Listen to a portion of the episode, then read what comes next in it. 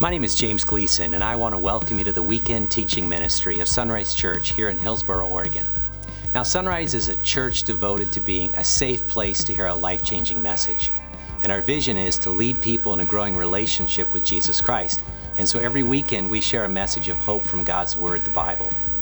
Now, if you'd like to know more about discovering and growing in a relationship with the God who loves you, please take a moment to visit our website at www.isunrise.com. Now, from there, you can learn how to connect with the God who loves you.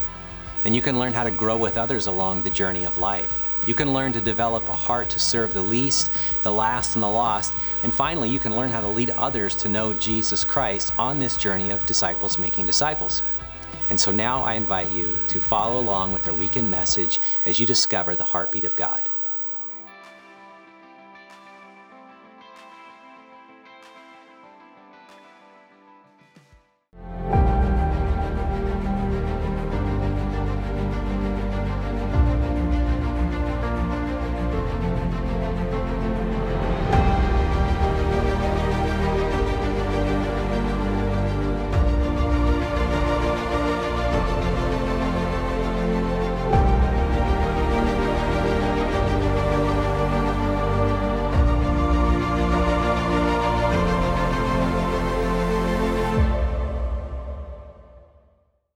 What do you do when you've been waiting for something and it seems like forever you're waiting? I mean, that is just a tough one. What do you do when you're anticipating something and you've been looking forward to something, but it's just not here yet?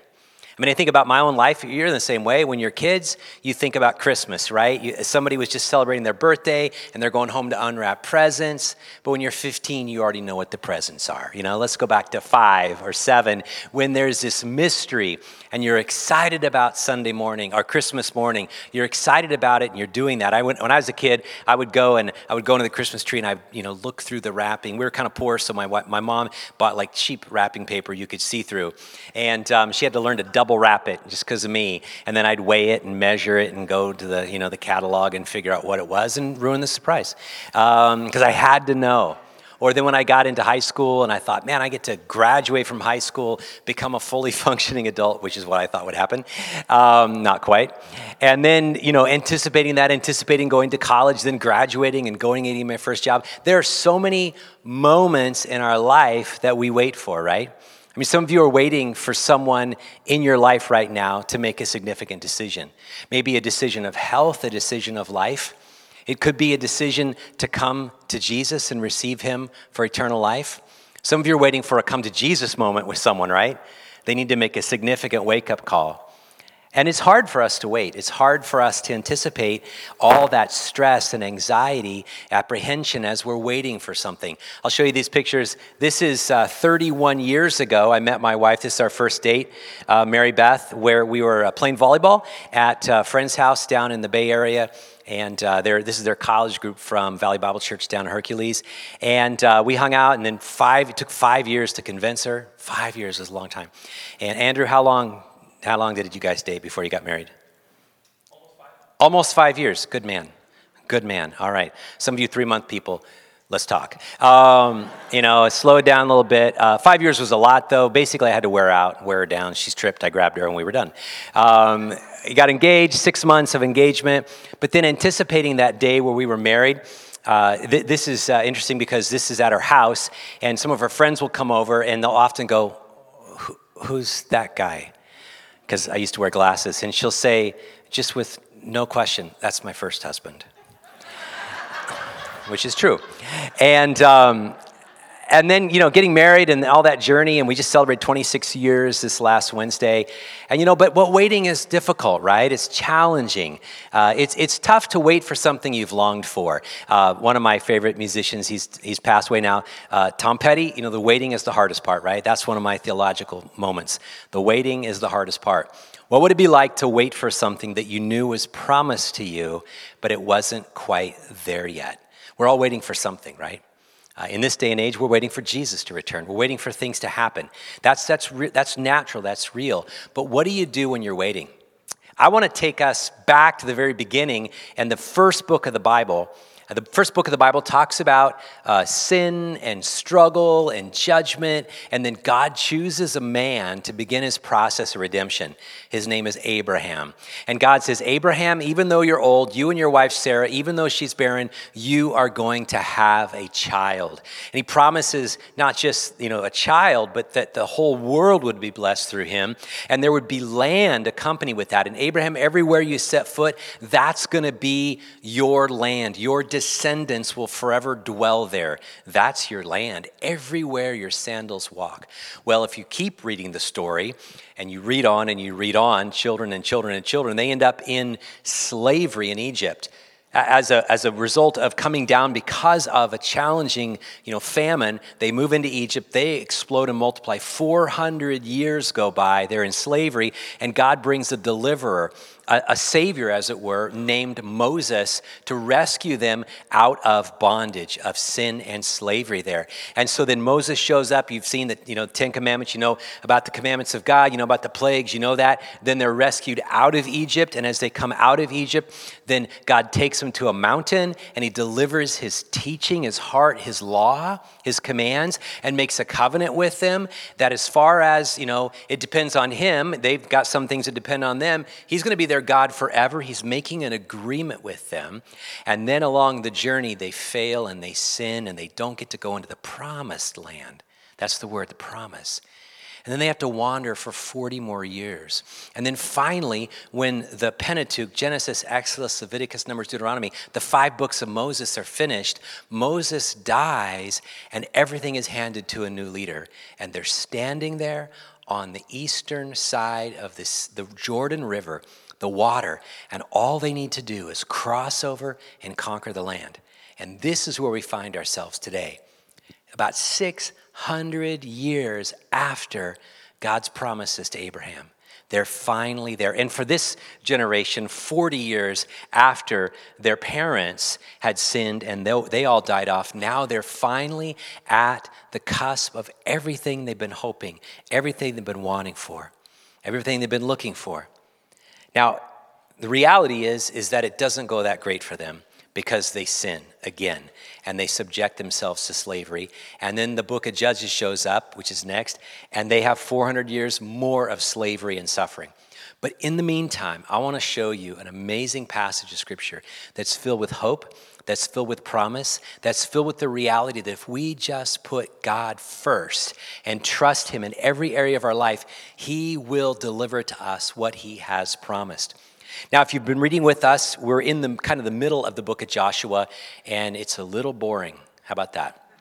I said that, and this is going to go on the website. Okay, it's a little repetitive. How many have been reading through us with us? And there's cities, and there's tribes, and then there's kings, and there's victories. And after a while, your brain just goes to mush because it just sounds like the same. But I want to help you out. There's a simple way to understand the book of Joshua. The book of Joshua is one long play divided into three parts, three acts or three chapters. The first one is the invasion of the land. In order to help you, so you don't forget this, uh, I want you to do this invade the land. Like, everybody go. Come on, Sharon, you're not doing it. There we go. Now you are. Good. Good. Don't hurt someone in front of you, please. Okay, so invading the land. That's the first part. They need to invade the land. Then they need to subject the land. Go like this. Okay, subject the land. They need to take over the land. And then finally, they need to divide the land. So go like this Denny didn't do anything, he's a rebel. What are you going to do? Um, that's the book of Joshua. They invade, they subject, and they divide the land, and it's given to all of Abraham's descendants or Jacob's descendants as the 12 tribes. They get all that. But before that happens, they're standing there and right in front of them is the Jordan River at flood stage, and they have to walk across, and God promises to stop the water. And they go in, and they have to take the land. So it's not like just God just gave them a freebie. They had a part to do, right? They had to go in, and they had to do battle. They had to go take the land. But God promised that everywhere you go, I will go before you and drive out these inhabitants, okay? So this is where we find ourselves in Joshua chapter 1. We're going to look at verses 1 to 5 and then 6 to 9 for today. And so this is what we read. After the death of Moses, the Lord's servant, the Lord spoke to Joshua, son of Nun, Moses' assistant. He said, Moses, my servant, is dead. Therefore, the time has come for you to lead these people, the Israelites, across the Jordan River into the land I'm giving them. Now, this is a huge moment. We've already talked about this, we've read about this. Moses has made it, and he's gotten to the end. He's finished the Pentateuch, the five books. He's done his last sermon, which is Deuteronomy, the book of Deuteronomy. And now he has died, and God has buried him personally. It's a beautiful moment. And then now it's all up to Joshua. Imagine the stress and strain of a new leader right? A younger leader to take over for Moses. There's never been a prophet like Moses, right, of the Old Testament. Well, in a very real way, Moses is dead. But think about this every leadership journey has a beginning and has an ending. Every leadership, whatever your job is, um, you go to college, you go to university, you, you get a degree in something and you begin, and you're young and you're excited and you pursue this, even if you stick with that company all the years, which is really rare, and you get the gold watch at the end or whatever that might be, and, and you, you're there, there is a point where it ends, right? I started receiving AARP magazines a couple years ago. Talk about depressing, right? I'm 57. It's like I have 10 years before the government says I can retire. I don't know what that means, but Social Security, right? Which doesn't sound really secure, if you ask me. So it's like everything has an end, right? Some of you are younger, you know, and you're looking way ahead. Some of you are old, like Denny, and, you know, you've only got one or two cars left in you, right? Um, and when you finally get the golden car, you're gone. They'll bury you in it, right? Okay, everything has an end. Everything has an end, right? Every leadership moment has an end. And Moses' time was over, and a new one had to begin. And what I think is so important about this for the nation of Israel, but also for Sunrise Church, and I want to share a lot about that in this message, is that we're at a point, we're at a point like this where, you know, it's been an amazing 24 years as your senior pastor, 28 years total being here as a pastor, uh, but, but it's been amazing. But even that leadership has to come to an end, and we need to hand it off to a newer, younger leader. Someone who will take us into the next season of our life. And that is filled with fear, maybe a little bit of apprehension. I think about it this way every new generation needs to hand off so that there's a newer generation because what was new to us is now old. Uh, I want to ask a question. I, I know Polly's here, uh, Mike's here.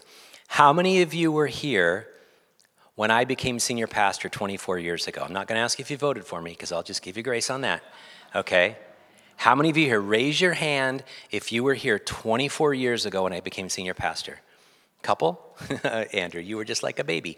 Okay, but you were. All right. Just a couple of us, right? Nick? There, there weren't that many. But you know, the fact is, is that the rest of you are here because of what God has done between those times, right? And that's a beautiful thing.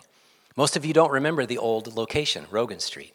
Most of you don't remember, uh, even, well, some of you are uh, been around long enough, I was almost going to say old enough, but you, you've been around long enough to remember our first, you know, pastor, Larry. I remember Larry Allen's name being spoken over and over and over and over again. That was by Heather Brown. She couldn't keep quiet. Well, Larry did this and Larry did that and everything like that. I finally met Larry and I'm like, yeah, he's a dynamic guy, evangelist. In fact, I remember Pastor Kevin and I early on in my ministry, uh, senior pastor, we'd go do man on the street videos and people go, oh, how's Larry doing? Oh, I remember I was going to church there. I got saved under Larry. All this stuff. It's a big name. It's hard to follow that, right? And yet, Larry's time came to an end and then Jim, and then Dick, and then myself, and that's just the reality. But you're here today not knowing all that because other people paid those prices and got here this here. And so to us, what's new is actually really old. It's really old. And what will be new is going to be different.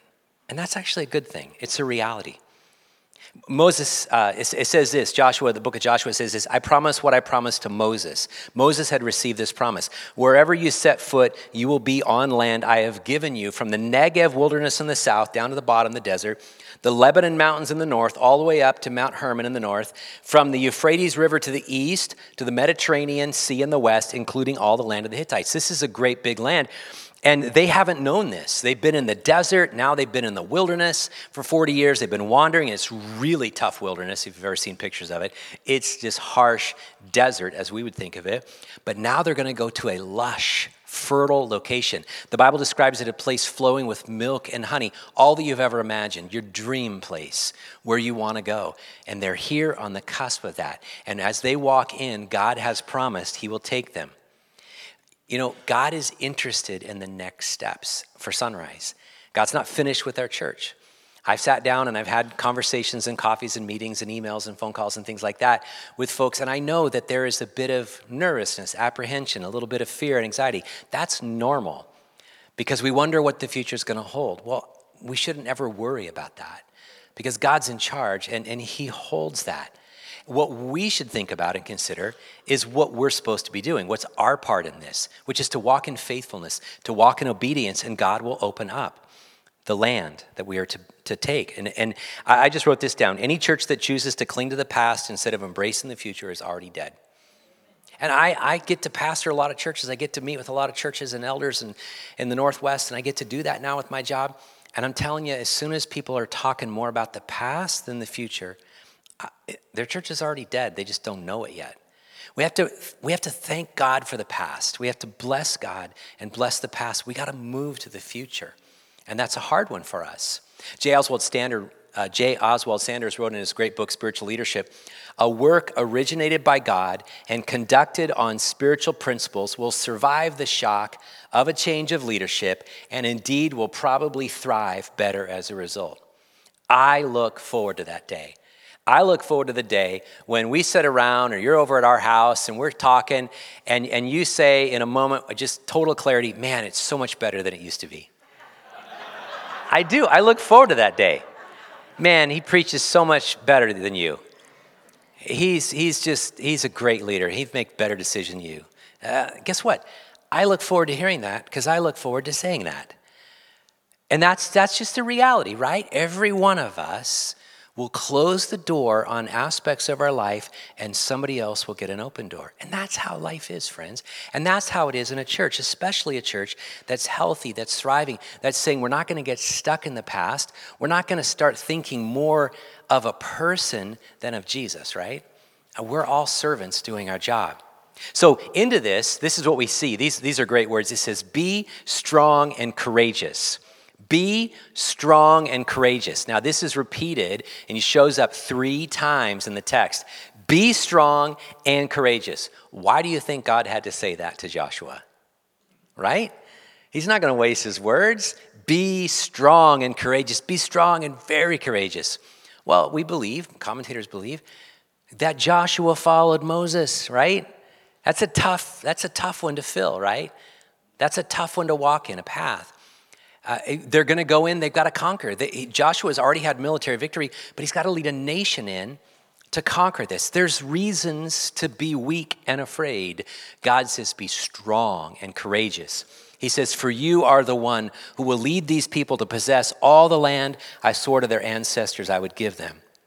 Be strong and very courageous. Be careful to obey all the instructions Moses gave you. Do not deviate from them, turning either to the right or to the left.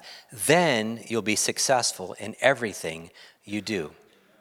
Now, when you think about this, I think we have to be reminded to be strong and courageous as we move in because next Sunday, next Sunday, Paul is going to come. He and his wife Lindsay are going to be here. I think you're going to fall in love with him. I have, my wife has, and he's going to preach. And you might sit there and go, Well, what's that? That's not how James does it. Be strong and very courageous, all right? I listened to the two sermons that are online there on our, on our page, and uh, I've, I've heard them before. I listened to them and I smile. I'm like, oh, that was so much better. I, I wouldn't do it that way. That was great. Be strong and courageous, right?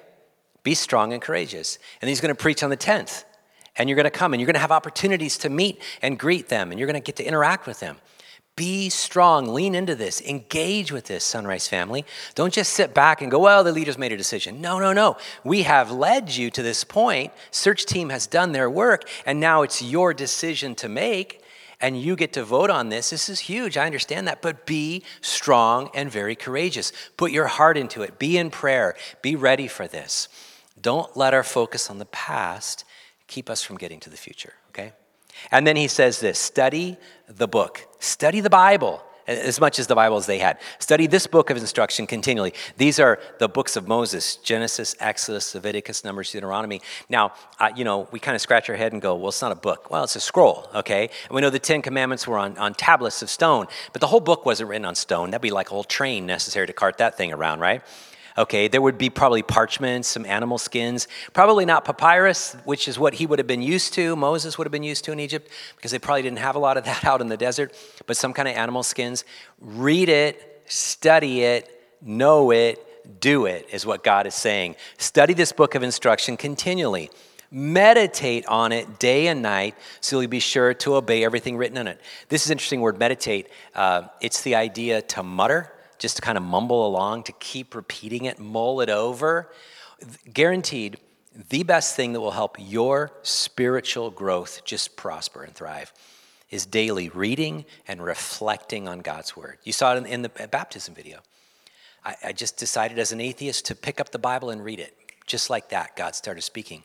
God speaks through his word. And so, read and reflect on Scripture is what God is saying for him and for us. That's the pure way for success, right? Is, is study the book of the law, read it, understand it, meditate on it, mull it over. Only then will you prosper and succeed in all you do. I hope you have some of the Bible memorized, you're studying it, you're reflecting on it. Maybe you're in the daily walk, Bible reading with us, and you're interacting on Facebook. Just process it with people, talk about it. Jewish people, even today, you'll find them when they're praying, they're just, they're muttering, they're just talking, they're having this conversation, reciting scripture. It's an ongoing conversation, right? That's how we are to be as people, okay? We're to be constantly overflowing with this conversation of God and His Word. This is my command. Here it is Be strong and courageous. Do not be afraid or discouraged, for the Lord your God is with you wherever you go. Now, I would say the same thing to us at Sunrise. Don't be afraid. Don't be discouraged. It, things are going to be different. Things are going to be, you know, kind of like an understanding of, well, what about this or what about that? And we used to do this and, and everything. And, you know, that's true. We used to do it a certain way. But if you're long enough at Sunrise, we used to do a lot of things a certain way, right? And things will be different. And I love that. I want, I want to say to Pastor Aaron over there because he just about nodded off. I saw that, buddy. No, Aaron. One of he. I told this to Aaron. They they and their worship team, Aaron and the worship team, led um, at a conference for us in Seaside. It was just beautiful. And and man, with all my heart, Aaron's the best worship pastor I have ever had. Unbelievable. Thank you, Jake, for leading. I love you. But Aaron's the best worship pastor we've ever had. But one day Aaron's going to pass that guitar, not a baton. You're going to pass a guitar off, right? It's just how it is, right? And one day there'll be a season where we all pass the baton of our life off to the next generation. Let's rejoice in what God has given us, but let's anticipate that He wants to do even more. So don't be afraid. Don't be discouraged, but be excited and anticipate what God wants to do. I love this. I'll summarize all this with this little graph right here, this little way of laying it out. Here's a command that God gave, and here's a promise. First of all, He said, Be strong and courageous, says that three times. And then He says, I'm going to be with you.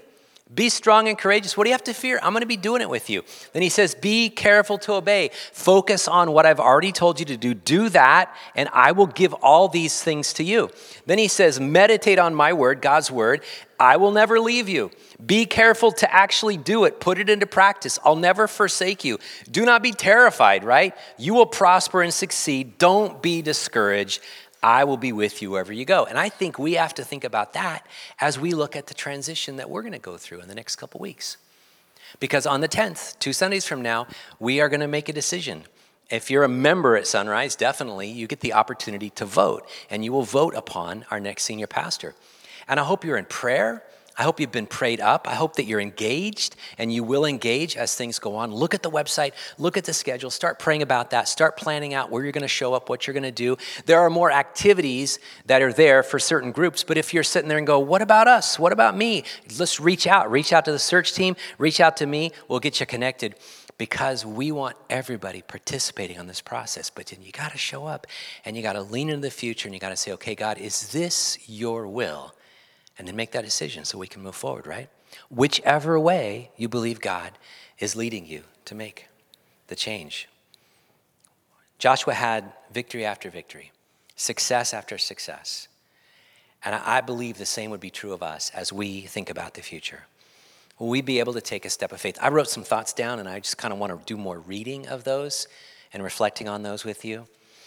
I know there's apprehension and there are questions. I already know that because people have been emailing and I've been meeting and, and uh, I, you know, text messages and things like that. I understand that. That is real, that's natural, and, and we ought to embrace that because that's what we're feeling. The question is, what are we going to do with those feelings? When a legacy pastor, that's, that's who I am, anybody that's been like 20 years or more, makes a transition to a new pastor, there's always an opportunity for a struggle. I've had the opportunity the last six months to interview uh, about a half a dozen legacy pastors, pastors that have been there 20 years, 25, 30, 35 years, and the replacement, the young guy that came in and took their spot. And I've interviewed both and I've asked questions what would you have done differently looking back now? What would you do? What are some of the best things? What were some of the challenges? And I've written all this down. Uh, I even read a book on this from a pastor in Woodland, California, that followed a 35 year pastor. He's been there now seven or eight years. He did his doctoral work on it, put it in a book, and I've read it. I actually bought a copy for Paul, uh, the guy that's coming next, next week, Paul Crandall. And we've been reading it and processing it and just thinking through these things. But I know there's still questions, and those are natural. Please reach out. Let's talk about that. It's an emotional time, right? It's a lot to kind of dig into, a lot to understand. It's okay to have these feelings. I have been blessed to be your senior pastor the last 24 years. I've been blessed to be your senior pastor. Most of you have been incredibly nice to me.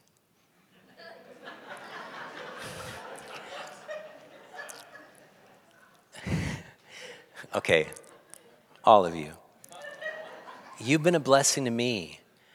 I want you to be that same blessing to the next pastor. And, and my prayer, and just be honest, it's Paul, you know, that, that you would be that church to Paul that you've been to me.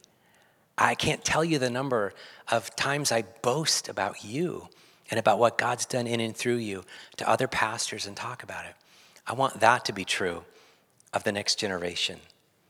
Um, it's time for me to pass the baton, not leaving, you know. The beauty is I'll get to sit there with my wife, with my arm around her in church. She's so excited about that and not be jumping up and down all the time, you know. And I'll be a part of Sunrise, but not in the same way it, it, you know, I will serve him in that sense because he'll be my pastor. My prayers in a few, year, a few years, you're going to just be so thankful that we saw God move and work in our church and even out in the community this way. Some of you have already voiced your fear that this new guy is just going to have a hard time, you know, fitting into my shoes. And I'm telling you, he won't. He can't because he wears 11 and a half and I wear 12. I already checked. I already checked.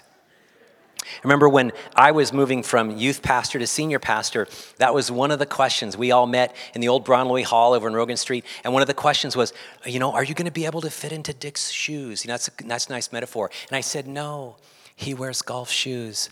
I wear tennis shoes. Uh, airwalks at the time, right? Skate shoes. And you know what? We're different, and that's a beautiful thing because I think God's going to use that. Um, Paul and I were talking last night on the phone, and we're just talking about that journey of Elijah to Elisha. So, if you know the story, um, Bible story, Elijah, I'll call him the old guy. Okay, he's the guy that God used, and, and the Bible records all these miracles. There's prophet Elijah, unbelievable. And the spirit of Elijah is what it says John the Baptist came. Just a crazy amount of blessing God uh, worked in him, Elijah. But then, uh, he, you know, he had his ups and downs. And in a moment of down, he's praying and seeking the Lord and wants to die, you know, that kind of thing after a big victory. And God shows up and he basically says, hey, here's what you need to do. And you need to go appoint Elisha to take your place. And so he goes down and he, he throws his mantle, his coat on Elisha and keeps walking. And it's kind of weird. We're not going to do that. We're not going to throw things at the next guy. Um, but I hope to pass a baton. But um, then Elisha ministers with Elijah, and Elisha ministers to Elijah. The, Elisha's the young guy ministering to the old guy, and then the old guy leaves. And as the old guy's leaving, Elisha says, Here's what I want I want double. I'm like, Well, that sounds a little arrogant, right?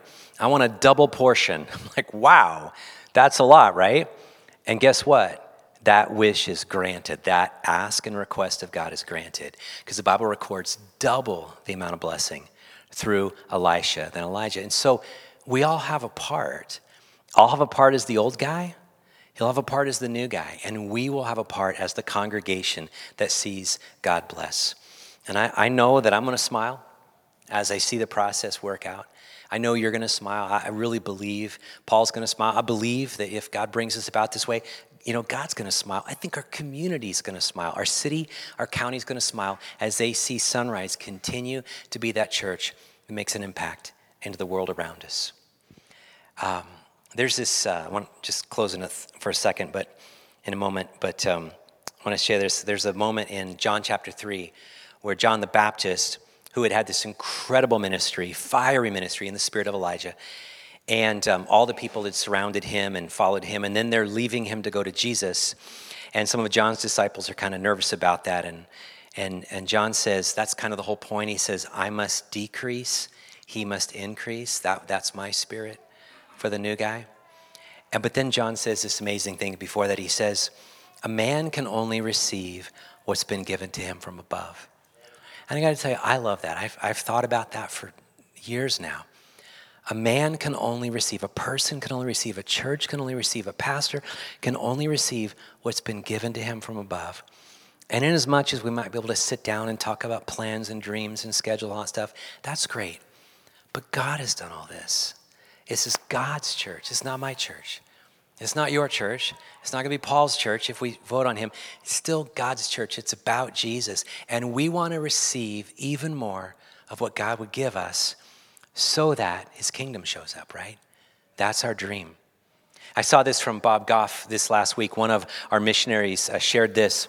She shared the way we deal with uncertainty says a lot about whether Jesus is ahead of us leading or behind us just carrying our stuff. I love that. That was Angelica Ragsdale over in Cote d'Ivoire. And I thought, I got to steal that. That's great. It's a Bob Goff quote.